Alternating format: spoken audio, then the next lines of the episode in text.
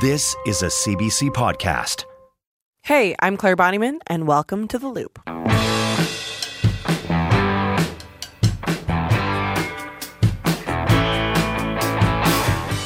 The last two weeks of headlines have held a lot of pain for Canadians of Asian descent, but it's not new. It's something they've been feeling for an entire year. Reports are actually showing a really steep rise in hate crimes against Asian Canadians since the start of the pandemic, ranging from online and verbal abuse to actual physical attacks. So, CBC reporter Min Dhariwal spoke to a bunch of Edmontonians who've experienced anti Asian racism, and he's going to share some of their stories with us. Plus, if you imagine spending the majority of this past year in a single room, it feels really stressful. But that's the reality for so many Edmonton seniors who are living and have lived through the entire pandemic in long term care. So I called up one of my friends, who's in his 80s, to talk about being on the inside while the pandemic rages outside of his assisted living home. And where would we be this last year if we didn't have food? CBC's Madeleine Cummings is going to take us behind the scenes of food blogs, where we're going to discover why sometimes you have to go on a long journey through someone's childhood memories before you can ever start baking.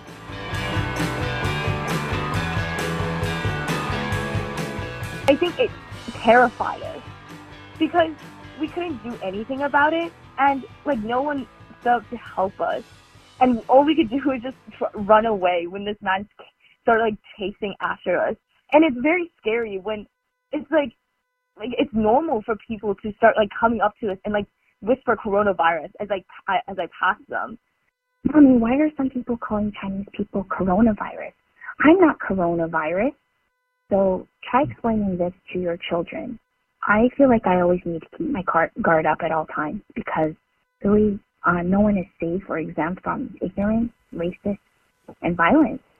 That's Alice Yang, a 16 year old Edmonton student, and Simi Chung, an associate professor at Concordia University and a mom. They're talking about experiencing anti Asian racism. For Asian Canadians, a year of COVID has been more than a time of isolation. It's been a year filled with online abuse, verbal abuse, physical attacks, acts of hate. Anti racism organizations have tracked the sharp rise in hate crimes since the start of the pandemic, and CBC's Min Dhariwal looked at what this means in our city. Hey, Min. Hi, Claire. So, I mean, let's start with what organizations have actually recorded over the last year. What's happened? Yeah, you kind of touched on it in, in the intro, but uh, there, there's an association, a national association, um, Chinese association that uh, was tracking, uh, you know, how many times uh, people have been, whether it be physically, verbally attacked uh, because of their race. And I, I, think in the past year, it's over a thousand uh, different incidents, which really, I mean, Oof. it blew my mind. And, and, and, and that wasn't the reason why we, we went to talk to some of these people. It was a former colleague of mine who who put a post up on her Facebook, and she's Asian Canadian, and talking about the, the rampant racism that she's facing, that her her son was facing, and and it just kind of hit me, maybe because I know her, and you know there was that connection, and then as soon as I started just talking to some people in my network, the numbers and names started flowing in and i was just i really was overwhelmed yeah these issues in the news right the second you know someone and you start opening your eyes to it yeah it's so much more personal than any of us realize. Yes. We heard Alice off mm-hmm. the top. Can you tell us what her experience was and what she talked to you about? Yeah, definitely. So, Alice uh, is a great uh, young girl. I mean, she's 16 years old. She goes to Old Scona, a great head on her shoulders. Uh, she you know, told me about her experience in the past year and uh, what it's been like uh, during the pandemic. And, and she alluded to an incident on Whyte Ave. So Old Scona is right near Whyte Avenue. Yeah. So, you know, her and her friends were hanging out uh, uh and they were going for a walk. And she said um, all of a sudden this guy, uh, you know, Caucasian male, started running towards them, threw a rock uh, you know, and started calling them names and then chased after her. Oh and so, uh, as a 16 year old, I mean, I remember when I was 15 and 16. I mean, I, you know, I'm a guy, a little different, but, uh, you know, talk about being intimidated and uh, something that'll stay with you for for life, really. You talk about the impact it'll have on you mentally, physically. It was something else to hear her tell that story simply because she is an Asian Canadian. Yeah. You know, that's why she was uh, targeted. and because of the pandemic. Yeah, incidents like that are, are shocking. Uh, did she say that if this past year has felt worse, or are things changing in a way around the kind of racism she's facing? You know, I asked her that, and she said before the pandemic, uh, you know, acts of racism, uh, you know, derogatory names being uh, thrown out there amongst teenagers, it, it happened. It, it's been happening. But before the pandemic, it was kind of some people would laugh it off. But she said in the past year, uh, she's really noticed like some allies who come from all different backgrounds, uh, you know, in her in her uh, group of friends. And so, you know, now if someone uses the N word or says it's something derogatory uh, towards an Asian Canadian or somebody black or you know any any minority, uh, people will stand up for for them. And she's noticed that quite a bit. So that was, you know, at least something optimistic yeah. Uh, that that people can kind of hold on to. That uh, you know, a lot of people are, are kind of saying enough is enough, and if they hear it, they're, they're saying something. Yeah, there's seeds of change. But on, on Right. the other side, we look at events like that of Atlanta, right? The killings in Atlanta, eight victims, six of them were women of Asian descent. Mm-hmm. Even um, different violent attacks we've seen across North America. There was a social media video out this week of uh, a young Asian couple in Canmore that overheard a racist conversation. How are all of these different things affecting how people feel here at home? Well, I think for the groups that that uh, I mean, you know, Asian Americans being killed, uh, it has a direct impact on on Asian Canadians, Asians anywhere. You know, people like Alice and and Simi and um, you know Jing, who I spoke to, uh, all females. Yeah, they feel vulnerable, and and they should be. They should feel that way. I mean, you know, having someone kill you because of what you look like or where you're from. I mean, that attacks you to the core, right? And I mean, even in the city, we've seen Muslim women being attacked uh, who wear hijabs. I mean, w- why is that happening? You know, I've grown up here my entire life. I, can't remember a time when that ever happened, uh, let alone happened two, three, four times within a couple of weeks. You know, people didn't say anything. They may have said stuff inside their homes or whatever, but to your face, they, they were fine. And and for me, the the disappointing thing out of all of this is that here we are in 2021. Like my family came here in the mid 70s. To me, I didn't see people looking. They might have kind of looked and, and, and wondered, hey, this guy looks different. Like, Yeah. But they never said anything. They didn't tell him to go back to where he came from.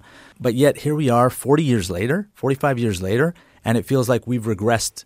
Um, you know, before these kinds of beliefs existed in small pockets wherever they were, but there wasn't a platform to kind of, uh, you know, put it out there and, and speak speak to it. And now all of a sudden, you can pick up your phone and you can just uh, say something about someone as hurtful as you want, and, and there's no ramifications. You know, there's nobody knocking on your door or, or calling you out on what you're saying. That all of a sudden gives people a green light. Another conversation you had that you said stuck with you was with Simi. Uh, Yes. As a mom, right? What did she tell you about the experience of raising two daughters in a world that feels like this? Yeah, that was another eye eye opening uh, conversation, and these all happened one after another. So I was just I felt so you know I felt so helpless for these people. Like I wish I could. There's something I could do, but yeah, Simi was. Uh, I, I mean, she she spoke from the heart. She has a six year old and an eight year old daughter, and and she spoke about uh, conversations that she has with both her daughters. I mean, her and her husband have kind of battled about whether or not they should protect their kids from racism by maybe not talking to them because they're too young. But Simi feels that she has to have those conversations with them, and, and and not just kind of conversations that say you have to watch out for this or what whatever. Conversations about what would you do in a situation if someone called you that name, Yeah. or if you saw somebody else uh, being bullied, or you saw r- somebody being racist towards somebody else. You know, what can you do to help that person? So, uh, you know, those are those are heavy conversations for a six year old and an eight year old to have. But it sounds like her kids are open to it. And I think a lot of kids, you know, I think we underestimate uh, how uh, you know kids can handle those kinds of conversations. I mean, you know, in our house, uh, I have an 11 year old and a 14 year old. I've had those conversations with them too, Yeah. because I think as a you know a visible minority, I think you have to prepare your kids for that. Because if if you don't, and they go out there and all of a sudden they hear it, uh, you know, you, you almost have to arm them in a way with with the knowledge of you, can't take it personally. You have to thicken that skin a little bit. It's going to happen, right? It's going to happen, and it's all in how you react to it. Mm-hmm. Yeah. You talk about wanting to help, right? When Right. we're hearing all of these stories, what is being done to help to change the situation? Are there support groups coming up? Are there Yeah. different community groups and supports for Asian Canadians right now? Definitely. Well, I think what we're doing right now, helping these people share their experiences, share their stories, I think it'll open people's eyes, their ears to what's really going on out there. I think that's, you know, a, a huge step. Uh, you know, for instance, Alice is part of a group. It's called COVID then the number nine dash teen. And so this is a group that they've put together over the last year, and it goes across the country. Uh, Asian Canadians, teens who have uh, a platform where they can share their experiences and, and, support each other because you know this is this is their experience here in Edmonton. Uh, you, you could probably go to any city across North America, across Canada, and there will be people sharing similar stories of you know people spewing hate or experiences of racism. So, you know, what I think people like Alice and Jing and Simi and Jason sharing their stories and, and standing up to it, I think that's that's what we have to do now, right? We have to do that now. I mean, these people are all born here, right? They're Edmontonians. Yeah, they're Edmontonians. They're Canadians. They just they, they just look different. They may speak a different language. They they may share a different culture. That's the only difference. But other than that, they're the same as you and I and, and and I think you know by by talking to people and explaining that to people, you know, if you can if you can change one person's mind, I think you've you know you've you've met, met a goal there for sure.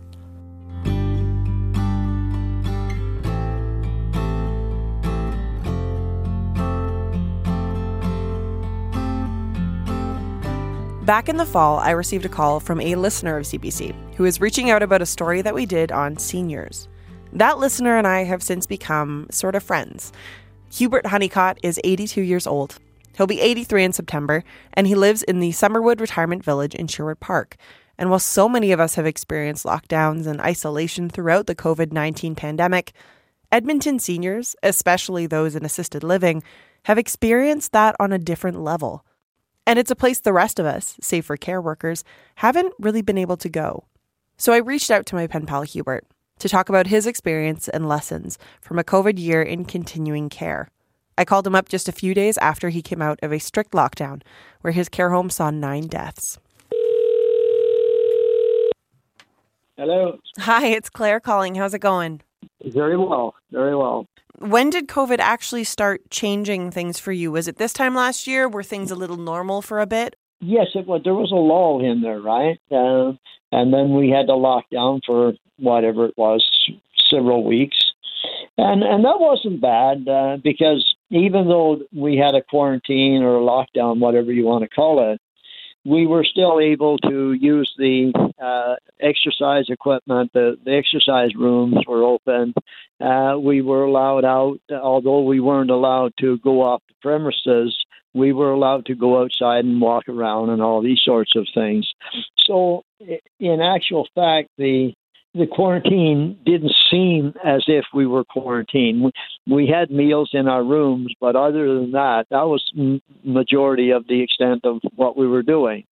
In January, of course, we had our first um, uh, vaccination, and then several days later, we had an outbreak of uh, of the virus. And from mid January now until now, uh, then we've been quarantined and uh, confined to our suites. Um, and the only contact we would have had uh, was with the people who were delivering meals. So that was a real kick in the teeth. Uh, no doubt about that. I mean, I feel like that's such a, a tough situation. Vaccines come. It's hopeful, right? When when you see them coming through and people in, in your community start to receive them, but then right away, you've got a case. Oh, I, I tell you, Claire, that, that was just unbelievable. I was under the impression, and, you know, rightly or wrongly so, but I'm thinking that if I get the virus or if I get the vaccination, I can, you know, meet with our friends, meet with our family, all these sorts of things. Maybe even go and have a coffee with someone, you know, that I haven't done for six months. But then, you know, the virus came on, and it was just like a tidal wave that washed over us. And uh, I don't know the total number of cases that we had, but for me, it was just devastating. I, I don't know how much longer I could have taken and not uh, not gone over the edge in terms of a nervous breakdown. That's so hard to hear, Hubert. I'm so sorry. Well, you know, it was, it, but it, it, yes, it is hard to hear, but it was a fact of life. You know, I'm I'm an active person, and I just wanted to do my exercise. My normal schedule is I get out of bed in the morning, shave, shower, haircut, whatever, and then I do my yoga, I do my exercise, I go for breakfast, I read the newspaper, do the Sudoku, uh, do the crossword puzzle, and, and then I sit and I write for an hour or so. You know, so I've got something going all day, and now all of a sudden, uh, my exercise program is taken away, my walking is taken away. I can't go and have coffee with my friends and neighbors and, and family. So it for me, it was really a kick in the in the gut. And I know too, speaking of some of the deaths that occurred, one of them was very close to you physically, right? Uh, well, my neighbor, my next door neighbor. What's that experience like? Because I feel like that's oh, something oh, many oh, of us have I, a hard time imagining. You know, I, I I saw in the morning. It was early in the morning when they came to take the lady away. Now she didn't die in in the residence here; she died at the hospital. Nevertheless, I mean, when they took her away, I was it was a flood that came over me, no doubt about that. It was a veil that was just, I, I was just devastated for a number of days. I, I just wanted to, I didn't want to do anything or or see anybody. But you know, and then of course a few days later, I find that not only did my next door neighbor die, but the neighbor across the corridor, uh, she also came down uh, with uh, uh, with the virus. So um, now I'm really caught. so it's not a it's not a good feeling at all. No, although I mean you you do have both of your vaccinations now, right? How how does that yeah. feel? How does that factor into where you're at right now? Well, it it did. It it, it factored in quite well actually. And again, I, I guess I look back at it and I come to think about because I went and I had my first one, and we were told that within three or four weeks we would have the second one, and we did, and right on schedule. But when I came back after receiving my vaccination, uh, I came back to my my condo, and I'm thinking, am I selfish or greedy that I've got two, and there's a lot of people who have none, and and that that played on me for a while until I came to realize that I had no control over what was given or the schedule that they made. So then I, I sort of said, okay, well, if that's mine, well, I'll take it. And uh, but all these things play on your mind when you're alone, and uh, I, I find that uh, at the end of the day, it was quite devastating to say the least uh, for a number of, of weeks here. What has the relationship been like with your family throughout this, not being able to see them the way you normally would? Thank God we have a system going where we phone every day. I talk to both my kids every day. That I think is, you know, one of the, the big things about life is that you have to you have to be dependent on people. You can't be you can't be a, a, an island unto yourself. You you've got to depend on other people. Hubert, I mean, I know it's a big question, but what's changed for you in the past year? And what do you think will continue to be different going forward? Well, in my thinking process, I, I don't think anything is going to change drastically. Uh, how I do things, though, will always be, will always, or forever, I should say, will be changed.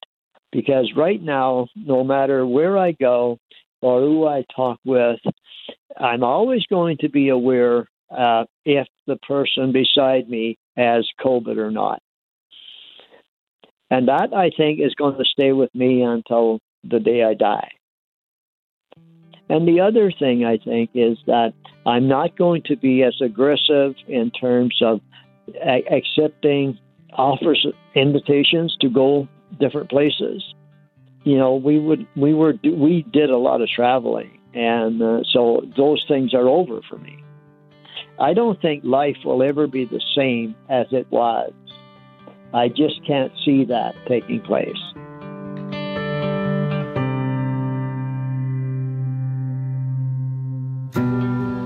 There are pop ups to navigate. There are ads in the middle of um, a narrative there's a whole pile of scrolling that has to happen through a storyline that leads up to an eventual recipe. um, it's it's very distracting. There are pop-ups to request that you join their mailing lists, and and it's uh, it's overload.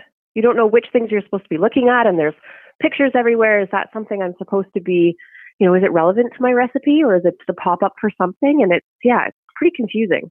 It's a whole sensory experience that happens before you actually get to make the recipe.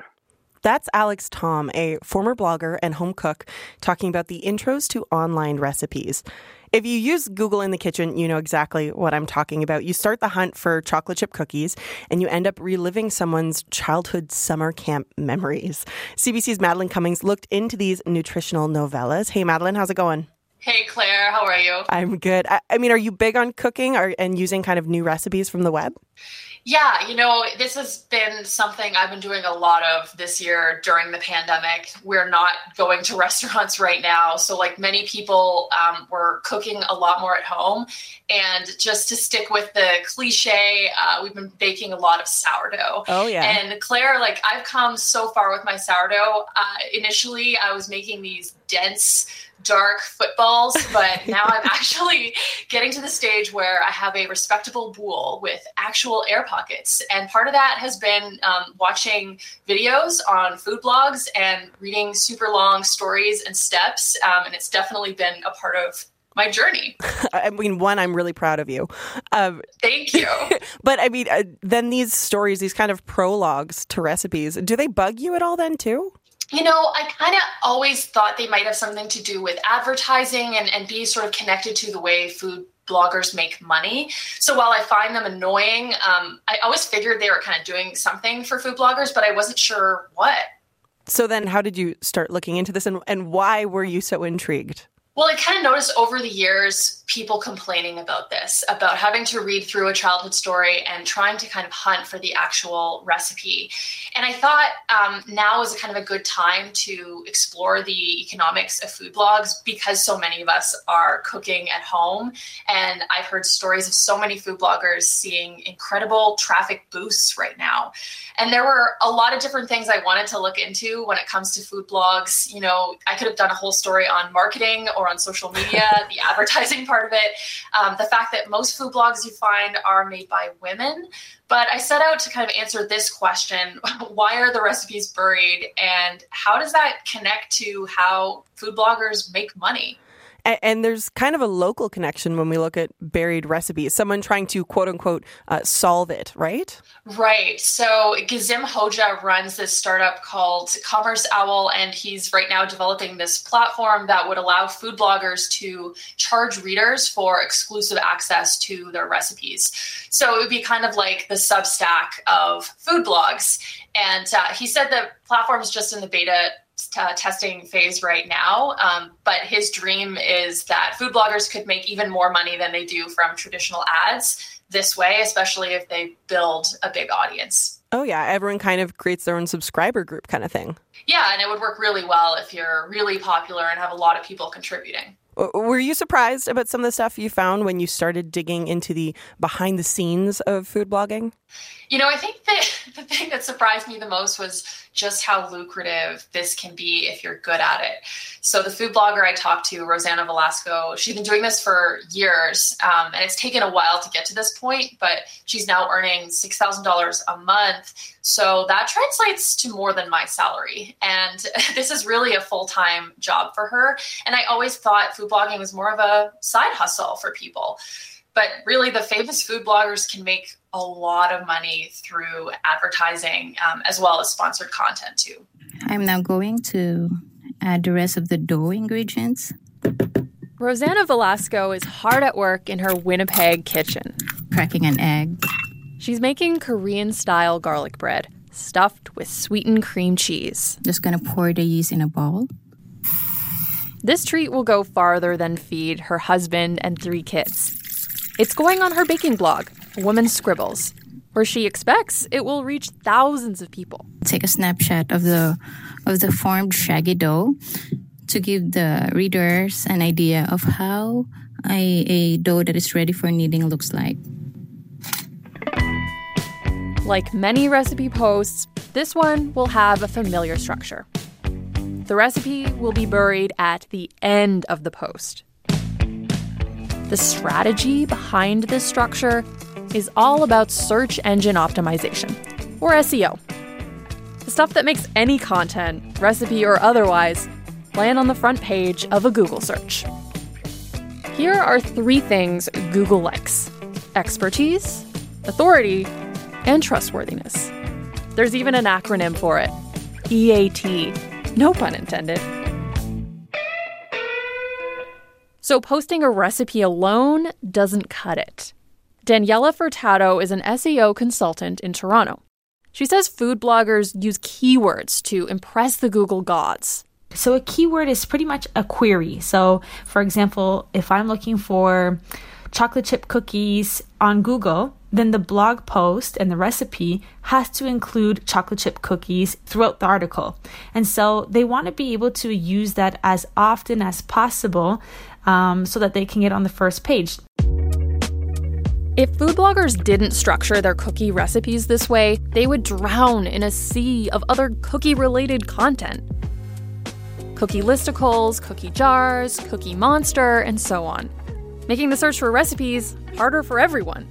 And if no one found those recipes, bloggers wouldn't earn much from ads. Bottom line is, you might think online recipes are free, but like everything else that's free on the internet Gmail, YouTube, Facebook you're paying with your attention. When it comes to food blogs, there are real people behind the stories doing real work. Initially, the hope then was to um, to have something to work on something that's my passion and potentially make it a career. The more traffic, the more ad revenue. And in Rosanna's case, it's adding up. Nine years ago, her blog was just a side hustle. Now it's her full time job. My blog increased its traffic by more than 300 or 400 percent. It like yeah, everybody everybody wants to bake bread. As Canadians scroll through sourdough recipes, food bloggers are cashing in. The best ones know what we're searching for and how to package it. The Loop is a weekly podcast from CBC Edmonton, and our team is James Evans, Christina Silva. Our theme music is Change Your Mind by Edmonton musician John Common. And I'm Claire Bonnyman. Thank you for joining us this week. There's always so much more to know, so you can get to The Loop with us every Friday, or you can get in touch. You can send us an email, theloop at cbc.ca. You can leave us a rating or a review wherever you found us, or give us a shout on social media using the hashtag TheLoopCBC. And help others get into the loop. Share us with your friends, your family, your senior pen pal. You can find us on the CBC Listen app or wherever you get your podcasts. And don't forget, if you're driving to Jasper for spring break, it's a great way to pass the time. Yeah, kill half an hour on the road. exactly. For more CBC podcasts, go to cbc.ca slash podcasts.